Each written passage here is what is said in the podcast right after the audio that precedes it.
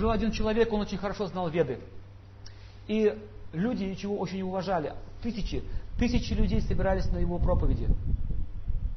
Он обладал мистическими силами, он имел все благословения. Сейчас расскажу, чем, чем это все кончилось. И вообще, когда много славы, когда много славы, то человек, он загружается этими силами, он становится гордым. Это большая опасность. От ума тоже гордым можно стать. Ах, я же великий, я круче всех. Начинаются проблемы. И вот он возгордился немножко. И однажды зашла одна бабушка, неизвестная бабушка, но эта бабушка, она была святой. Она повторяла 64 тысяч святых имен в день. Представляете, какая аскеза у нее была? Она только этим занималась, что повторяла святые имена. Дальше она, там такие хаты, хат, это лестница, которая ведет в Гангу, святой реке. Она стояла на этом кхате и подавала всем кувшин с водой мыть ноги и руки.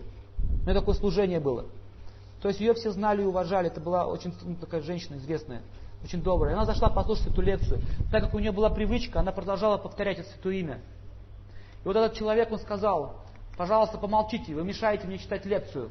Очень так цинично, грубо, выйдите, вы вон.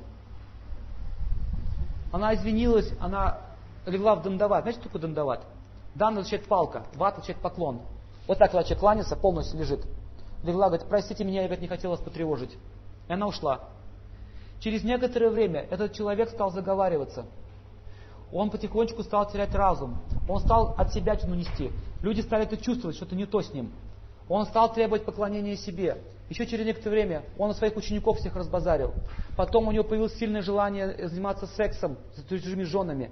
Еще через некоторое время все об этом узнали. То есть он полностью потерял свой авторитет. Потом ему запретили давать вообще какие-то публичные выступления. Потом он обанкротился. Потом он заболел проказой белой. Знаете, что это такое? Такие белые пятна на теле черви ползают. Никак от них не избавиться. И он страдал очень сильно. Просто из-за того, что оскорбил эту женщину. И еще через некоторое время он скончался. И многие э, служители храма видели его в виде духа. Он маялся там вот в этих вот местах. Очень сильно страдал. Так, понимаете, чем это, чем это грозит? Итак, все, все вот эти оскорбители, богохульники, те, которые издеваются над другими людьми, дают им психические страдания, не уважают никого, все они становятся сумасшедшими. То есть, смотрите, наказание за критику – это лишение разума. Это происходит незаметно. Человек сам не видит, как он скатываться начинает все ниже, ниже, ниже, ниже, ниже. Поэтому нужно понять, что критиковать кого-то или оскорблять кого-то нельзя. Нужно, нужно всех уважать.